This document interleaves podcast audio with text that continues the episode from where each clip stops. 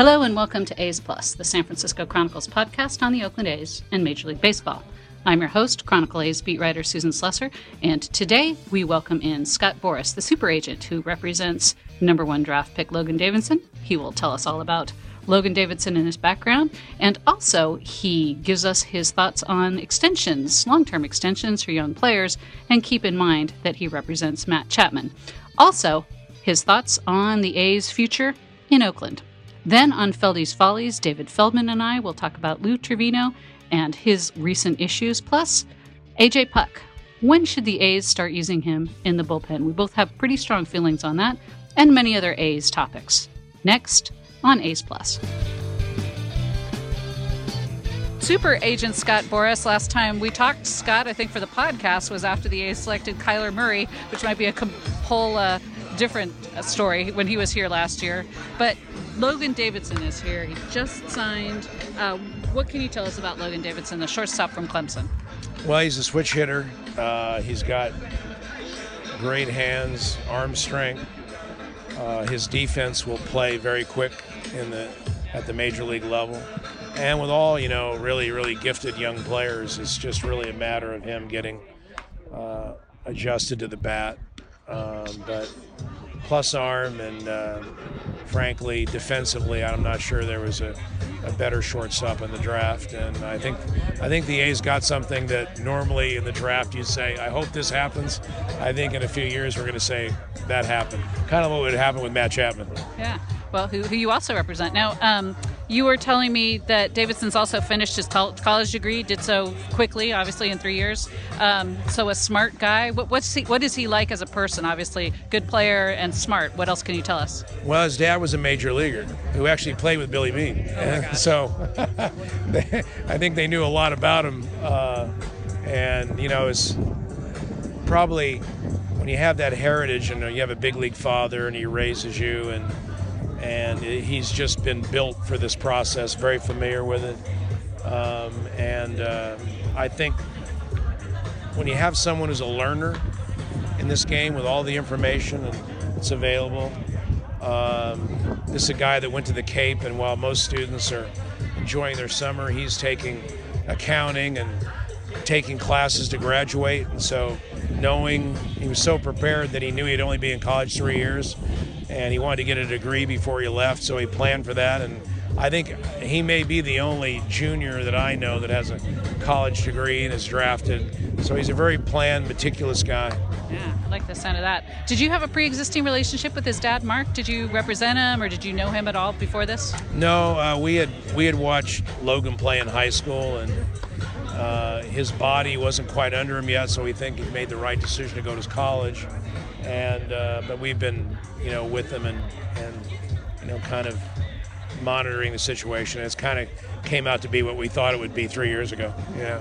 Now I, I asked him today during his uh, press conference if he has like an ideal timetable when he might get to the major leagues. you, I, it, obviously it's pure speculation, but but when when you would you think maybe the earliest we might see a middle of the of the diamond kind of player with power potentially get to the big leagues?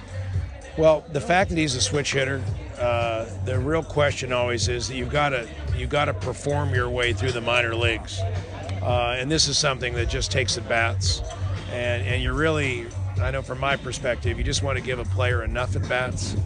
Uh, but with his defensive acumen, uh, they know at the major league level that if they ever needed anybody uh, that could come up here and do the necessities, he certainly could, but the hope is he'll get enough at bats to get uh, both sides of the plate taken care of and, and, and really get used to pro velocity day in, day out. And, and uh, so, depending on his performance, he could move very quickly, no question.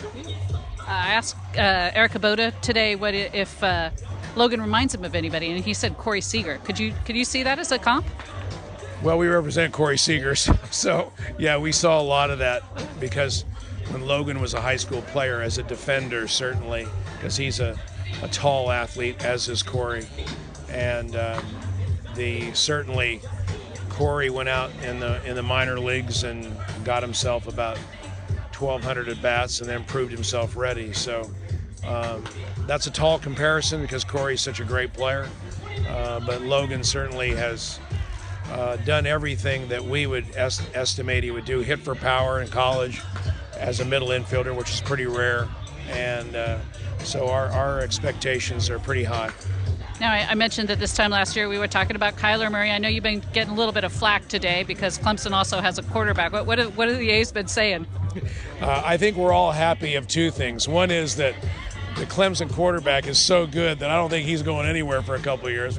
And, and two is that we we took the football away from Logan three years ago. So. Yeah. well done. Okay. Very well done. Yeah. Um, you know, the A's best overall player, uh, I think, is fair to say, is Matt Chapman.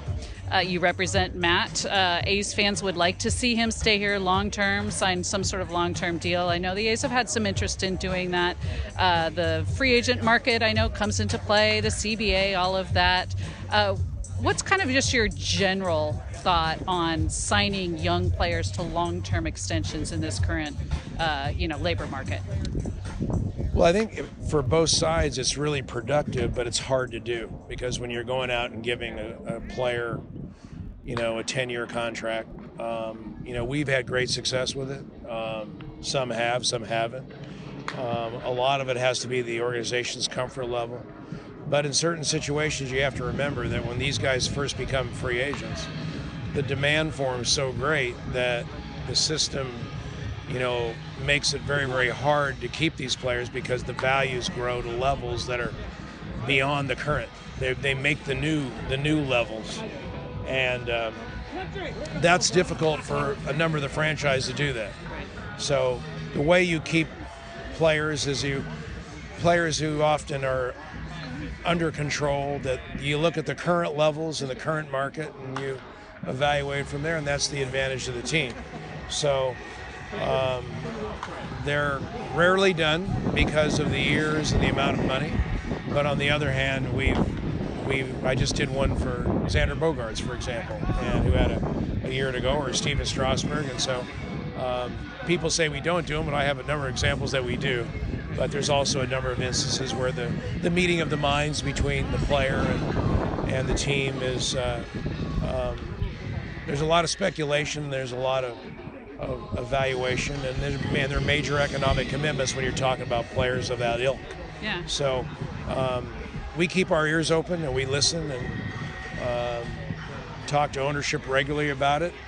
And um, you know, Oakland is in a is in a place where they're they've got a lot of promise, which requires definition, and that definition has to be the sureties that they're going to have a stadium, sureties that the ownership certainly has the economic capacity because they're a very successful group and a very creative group to kind of change the paradigm here. It used to be that the A's philosophy, because of the economics of the prior ownerships, were you're kind of they're the land and leave franchise. Right. And I think that there is more of a desire with the current ownership to to build a metric around a uh, uh, an Oakland that's becoming new.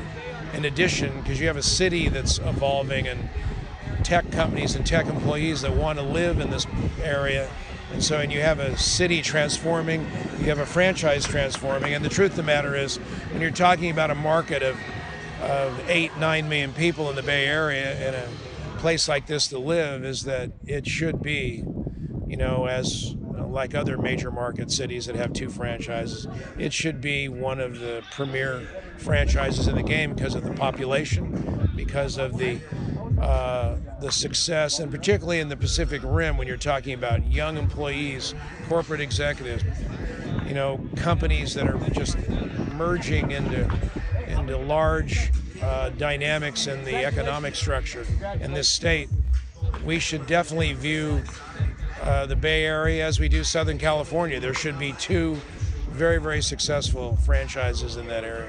Yeah, you've long been a proponent for the A's staying in the Bay Area and having a nice new stadium. Obviously, you're a Nor- NorCal guy yourself. You have long-standing A's connections of your own, uh, and I know you kind of have a soft spot for the for the A's in your in your heart. What do you think about? I, I, do you follow the stadium pursuit pretty closely? Well, you know, I go to Japan, for example, and I see 120 million people, and I'm going, what if we put three franchises there and they had 35, 40 million people to go to each franchise? And then you take Korea and you have 80 million people there or 70 million people, and you have another 30 or 40 million per franchise. So you could take a Pacific Rim, and then all of a sudden the Oaklands of the world, when you're talking about the evolution of baseball 15, 20 years from now, that these franchises on this, where the game could be a 24 7 game, the Pacific time zone, that time zone, the integration of all this, and you're talking about the number of Asian influence that we have in California on the West Coast, is that we could create a, an MLB market that would go from 300, or I should say around 350 million, including Canada, to where we could rise to over 500 million fans. That's my vision of what I see and why I see Oakland is a centerpiece of that Pacific theater that incorporates with the Asian uh, philosophy for uh, forthcoming. So we don't want to take franchises out of merging, just evolving areas where the corporate base, the, the employees, the weather, and and such, where the time zones fit the Asian market, our market. We we we have bases of operation in cities that are two million people, two and a half million people. Cincinnati, Cleveland, you know, Kansas City. You go down the list, and we're going to leave Oakland that has a base of 10 million people shared with the Giants, and and they're on the road, we're they're at home, or there are you know these kinds of things work in this universe. I just can't believe that we would ever think about leaving uh, uh, such a promising market, knowing how the city of Oakland is transforming into a, a base that you would almost say that it's like a new Denver. Denver became a base of a city of about three or four million people, and it all transformed where there's a whole young working culture in the 30s and 40s that are living in. That's what we're seeing happen here with real estate, with companies, and and then the proximity of San Francisco. I I just don't think Major League Baseball should do anything but create and, and focus on this as one of its jewels, right. market jewels. Right. Yeah, I think the, the population here is only supposed to go up. I think another two million in the next five or ten years, and obviously the economy here is is booming. So. Yeah, I, I think you're you're. Yeah, my father has a ranch near Sacramento, and we we fully expect a train to pick him up to take him to A's games. You know. I like the sound of that. yeah. That sounds great. Well, Scott Boras, thanks as always for joining us on uh, first round picks show up day. Um, I, knowing the way you seem to have a, a, relationship with the A's and the players they like, I, I, suspect we'll see you here again this time next year. I hope so, sis. All right. Tell Billy that too. thanks again to Scott Boras for joining us on A's Plus. We will be right back with David Feldman and Feldy's Follies.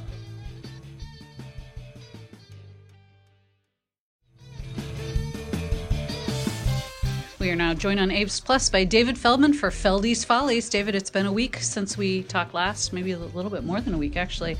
Uh, since then, Lou Trivino's struggles have continued. It's been a little bit on and off. I actually thought he looked a lot better the last two times out on the road trip, particularly in Tampa, struck out the side. Um, Bob Melvin mentioned that today, uh, that he's been inconsistent. It hasn't necessarily been that he uh, has just been awful every time. I know fans have been very frustrated with Trivino and have questioned sort of uh, some of the way Melvin's used the bullpen lately, but uh, Trivino to me looked like he was coming back a little bit to where he was before his uh, his struggles on Sunday and with a you know bunch of walks and giving up four runs even though only one was earned. So did I just answer the question I was asking you about Lou Trivino? I don't know. That was seems so, that was poor form by me. What do you see that's going on with Trivino and, and how he's been handled? I think he's been handled fine actually. I again the way he pitched in Tampa Bay, he looked the way he looked last year. He was dominant, and his stuff at times is dominant.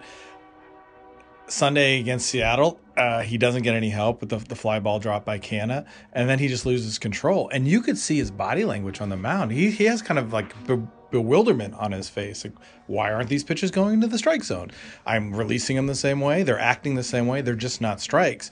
And credit the hitters, they're laying off those pitches as well. They're not chasing anything up. Then he had to come in, and, and Seager just kills it. It, it. It's a struggle right now just to find the consistency. Um, but I'm with everybody else. The stuff looks the same. Stuff looks good. He keeps saying he feels like he's not behind, getting behind the ball. Uh, he thinks maybe he's drifting a little. So these are little mechanical things he believes can fix. He can fix. Um, so maybe that helps with the location as much as anything. But the the stuff looks nasty.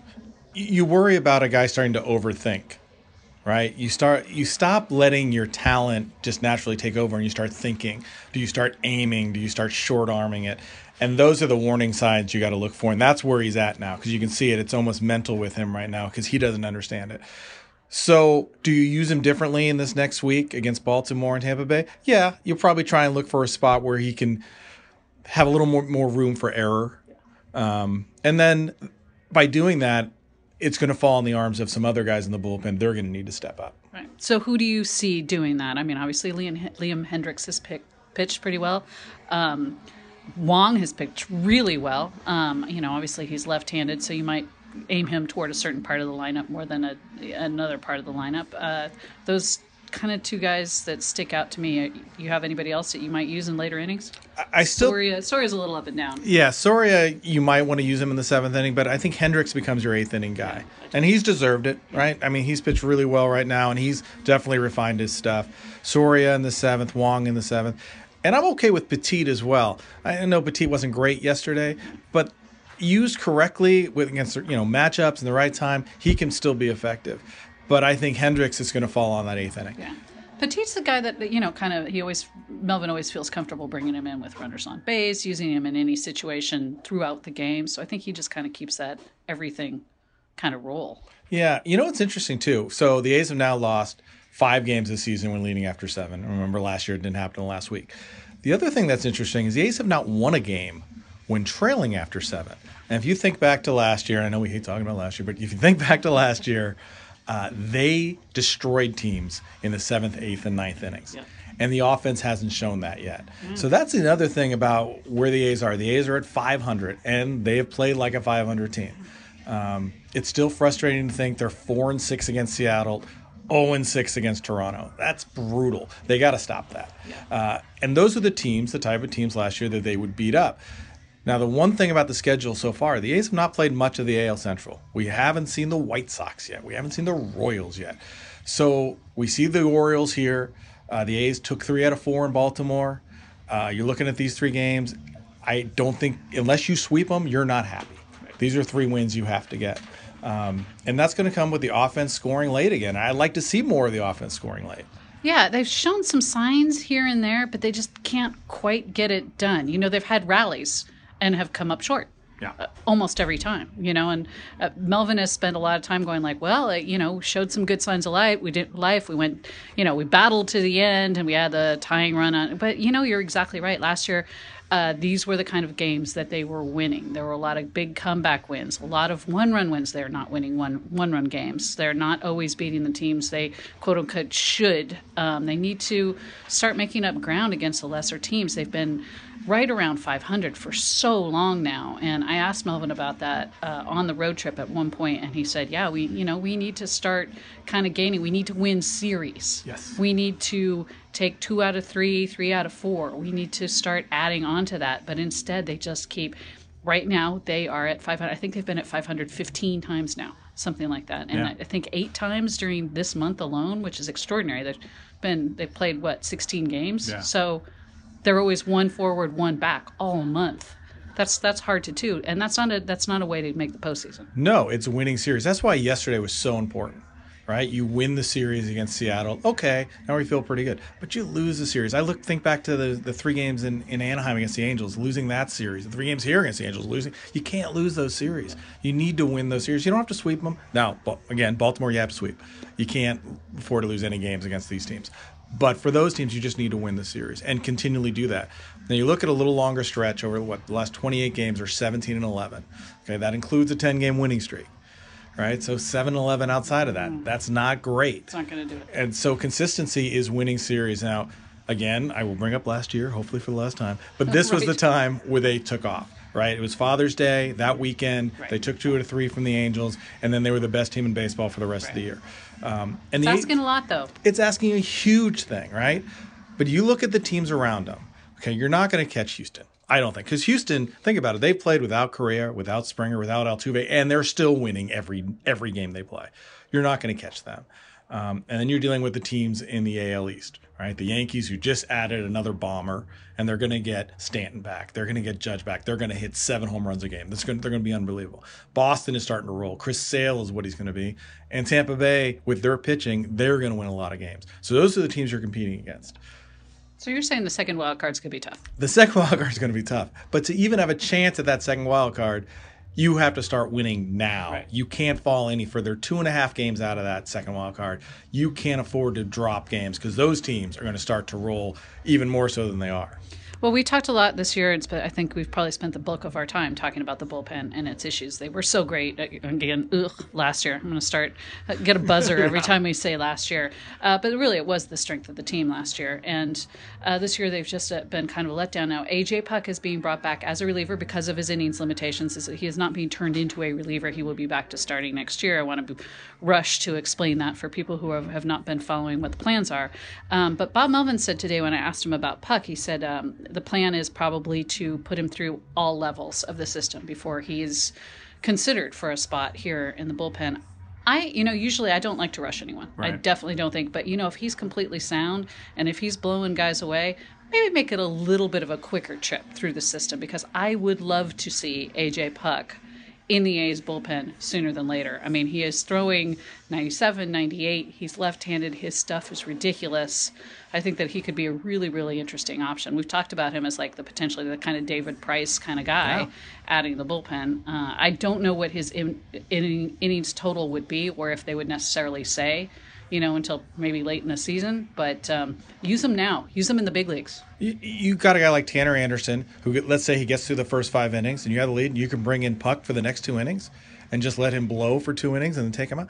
This is a great role for him, and he's going to be dominant for those two innings. Right. His stuff is that good, especially for these hitters who haven't seen him. Haven't seen him. Haven't seen him. right? There, and so it's so hard to get a book. And hitters going against top flight pitchers, they need to see a guy once or twice before they can really get a feel for him. They're not going to have that time against him. I think he's going to be really effective in that role. I, too. I love it. I can't wait to see it. Yeah, I don't think you need to wait. If he's healthy, if there's no That's chance of him thing. hurting, If he's 100% healthy, Yeah. do it. Do And- it sooner. they said his stuff in these in the minor league rehabs that he's had has looked awesome. Yeah. Yeah. If that's the case, let's go. Yeah. And Um, again, there's no time to wait. Yeah. That's kind of what that's kind of how I'm thinking, and I hate rushing guys. And I, if they if they think of it as rushing, then no problem. Go ahead, take your time with them. Uh, Jesus Luzardo uh, is moving more quickly, um, which I'm a little surprised. He's young. He's 21. He's coming off a shoulder injury. We know those are the ones that are really, you know, you want to be a little extra cautious with shoulder stuff. You don't want him to come back. Shoulder surgery is not necessarily an, an automatic fix. Um, so he will be starting at Vegas on Saturday, and that's great. It sounds like maybe he's a little bit accelerated, uh, more so than Puk. You know, you think about it. What, how many innings do do they want him to get before he's able to come up here? You know, taking into account performance. If he's getting hit around, he's not coming up until he's he's pitching well. But if he goes and blows guys away, two or three starts in Vegas, there's a possibility he might be an option here. and he should be an option here. Tanner Anderson in his two starts has been has been fine. Way more than anybody expected ever. Exactly. I don't know if that's going to last. I hope it does. But in the time being, as Luzardo gets stronger and stronger, and Tanner, let's say, he becomes goes back to the mean. He pitches like he pitched in Vegas, starts walking guys, giving up homers. Uh, then you got to look at it as the option, right? If if the A's are serious about winning this year and making it to the postseason, these are the guys that are going to get them there. The Puk and Luzardos, I think I agree. those are the guys you're not going to make these big deals. You're not bringing in these name players. These are your additions. Assuming full health and not rushing. Exactly. That's that's a given. no, want no rushed. I have bad flashbacks to guys who were rushed. I think we could we could name all of them, um, and there have been a few. Uh, speaking of the rotation, I think you know the, the very first couple of weeks we spent a lot of time talking about the rotation. Question mark? Question mark? Question mark? Uh, right now they've kind of settled into a mostly pretty good groove. And I was talking to a scout the other day about Frankie Montas, and he said, "You know what? The difference for this this year's team from last year's is now they have a big weapon in the rotation." He said, "If they do get into a wild card situation, they have a guy they can throw out there. They don't need to use an opener." They can just go with Montas, and you know what? If they've got Luzardo in the in the rotation at that point and some other options, they might be okay in a short series too following that. So he said he actually likes this year's team better than he likes last year's based on Montas. And he said he never would have thought that before. He's watched Montas his whole career. He's really surprised by the the big leap in maturity as much as, as anything. And honestly, I think we were going to maybe talk a little bit about potential All Stars. I really hope uh, Montas is getting some consideration for a possible All Star spot because he's just been terrific. Yeah, I think if you look at on this A's roster and you go, okay, who's All Star worthy, but who really has a chance of making the team? And, and that's Frankie Montas. I, you know, Semien's had a terrific year, but he's not going to make it as a shortstop on this team. Chapman's he's unfortunately slumped off a little bit. He has too, a little too much, I think. Uh, yeah, and the numbers aren't there. Uh, Josh Phegley, yes, had a terrific year, but there are catchers who are having better years. Um, but Frankie Montas is right there with the best starters in the American League, so I think he's a legitimate chance and a, a choice for, for this A's team. And maturity, I think, is the big thing, and you're seeing that. What I've been impressed with was his ability to pitch through traffic. He does give up base runners, and there's guys on base, but he doesn't seem to get worried by it, doesn't get you know frazzled by it. He, he calms down and he limits the damage, and that's what the good starters do, and he keeps his team in the game. And the rotation overall, Mike Fiers has pitched really well. Solid. You Anderson, know? Brett Anderson. Brett Anderson, There's now two Andersons. No. Brett Anderson, solid. You feel really good about him when he goes Yeah. out there. Uh, I think as a whole, Bassitt, mostly good. mostly good. Yeah. You're just okay. We have a chance to win every time we go. Out. You're never feeling like, oh, this guy's Oh, pitching. it's the bullpen. It's the, The bullpen. bullpen. So yeah. So let's get let's get a movement. Let's get AJ Puk in here. let's Quick sooner than later. But don't rush him. Yeah, but don't rush him. so, uh, if the A's are sellers, uh, I mean buyers at the uh, trade deadline, which is a hard and fast July Yes. 31st this year, which makes things interesting. You're either in or you're out. Um, I suspect they probably go for bullpen help. You know, pitching is probably what they would want. I think they would follow the same script as last year. Um, but maybe they don't have to if they're they're looking at Puk and then maybe later in the season Jharel Cotton as guys that could pitch out of the bullpen. Uh, I'm not quite sure what they're going to do there, but I, I do think that they could use another bullpen arm or two if they could swing some fairly low risk deals. Yeah, well, that's the thing too with the way the roster is made up. There's only three bench positions, and one of them is always going to be a backup catcher. So it's really two bench positions. There's not a lot you're going to add. I mean, you have your starting lineup, and that's that's what it is. Now, I and I've said this for a couple seasons now uh, with Mark Canha and Chad Pinder. When they play every day, they get exposed. And you're starting to see that with Canna right now as he's starting to struggle, as he's starting to play every day. You need to pick spots with those guys.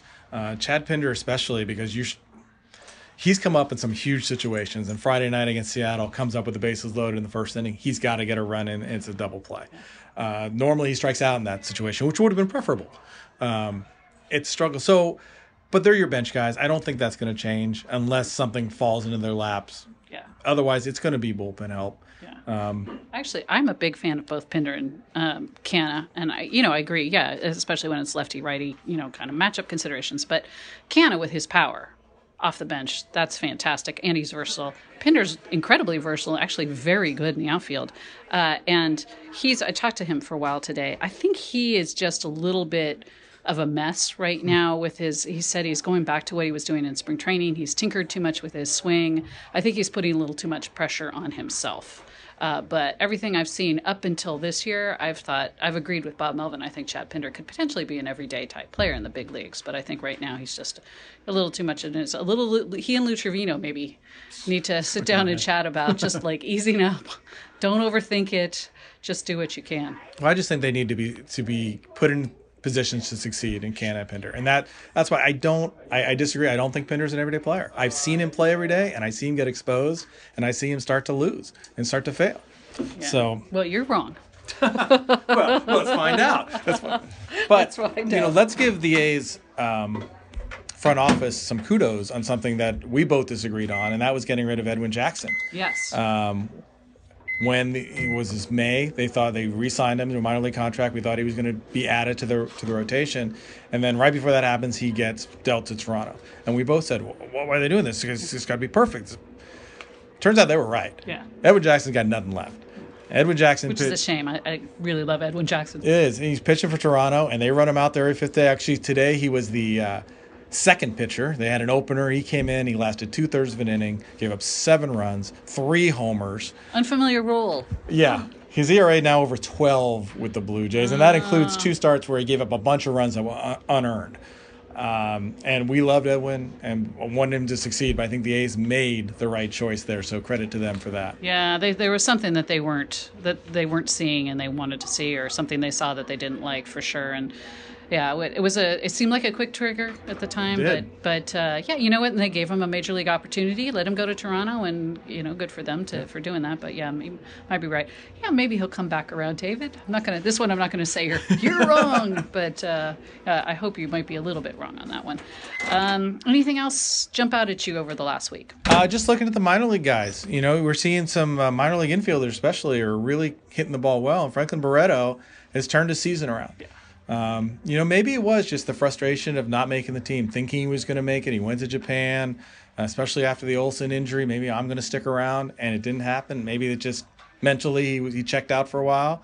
But you look at his numbers now; he's up to 287, which means he's That's hitting about extraordinary. 330 now in the last. Because he was month. hitting like 120 for a long time. long time. And he's got the power. He's not striking out at quite as much as he was. He's stealing bases. And the other guy who's just been fantastic is Jorge Mateo. Oh, I can't wait to see him up here. And this is an, an athlete which we love to watch play. He runs, he's hit, he's got the most hits in the PCL. He's electrifying. He's Yeah. absolutely electrifying. And then the other guy that caught my eye when I was looking at some numbers today was uh, Daulton Jefferies at Midland. Yeah. So Daulton Jefferies goes to Midland. He started the year in A Midland. He's thrown 28 innings, 27 strikeouts, one walk. Good for him. That's nice. Those are Luzardo type numbers. Exactly. So that that just stands out to me. It's like Daulton Jefferies. I saw him pitch a Cal. He definitely has a major league way about him. Sorry, I just I was just uh, saying. obligatory. But a major league, he had this way about him. He looked like a major league pitcher, and now he's starting to work his way back, and that's really nice to see. And to have one walk, 27 strikeouts, that's unreal. Yeah, I love the local guys, and I hope he can contribute at some point. I would imagine maybe he might be a possibility in September.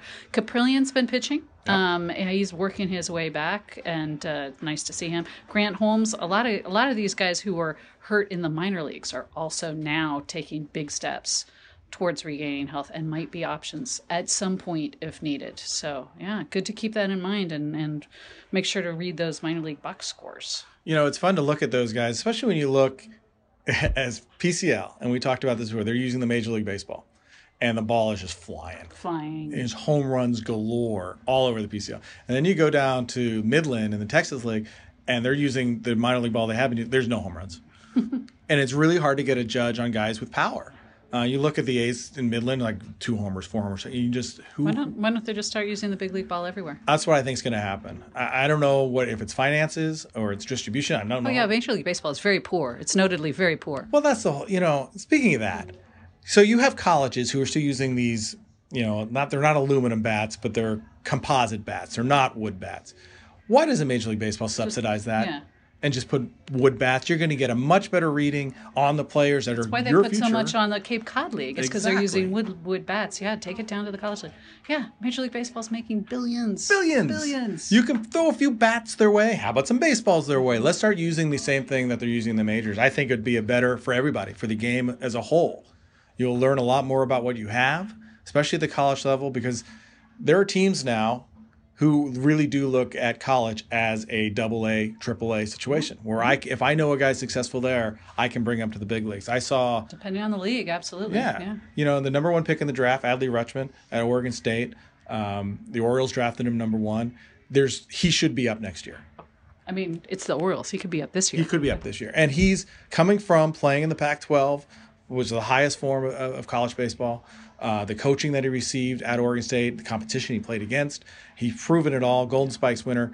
There's no reason he can't make this jump right here with the training that he's already had. Yeah. Well, David, I'm going to say actually you're right on this Hey, one. I got one. Yay, you got one.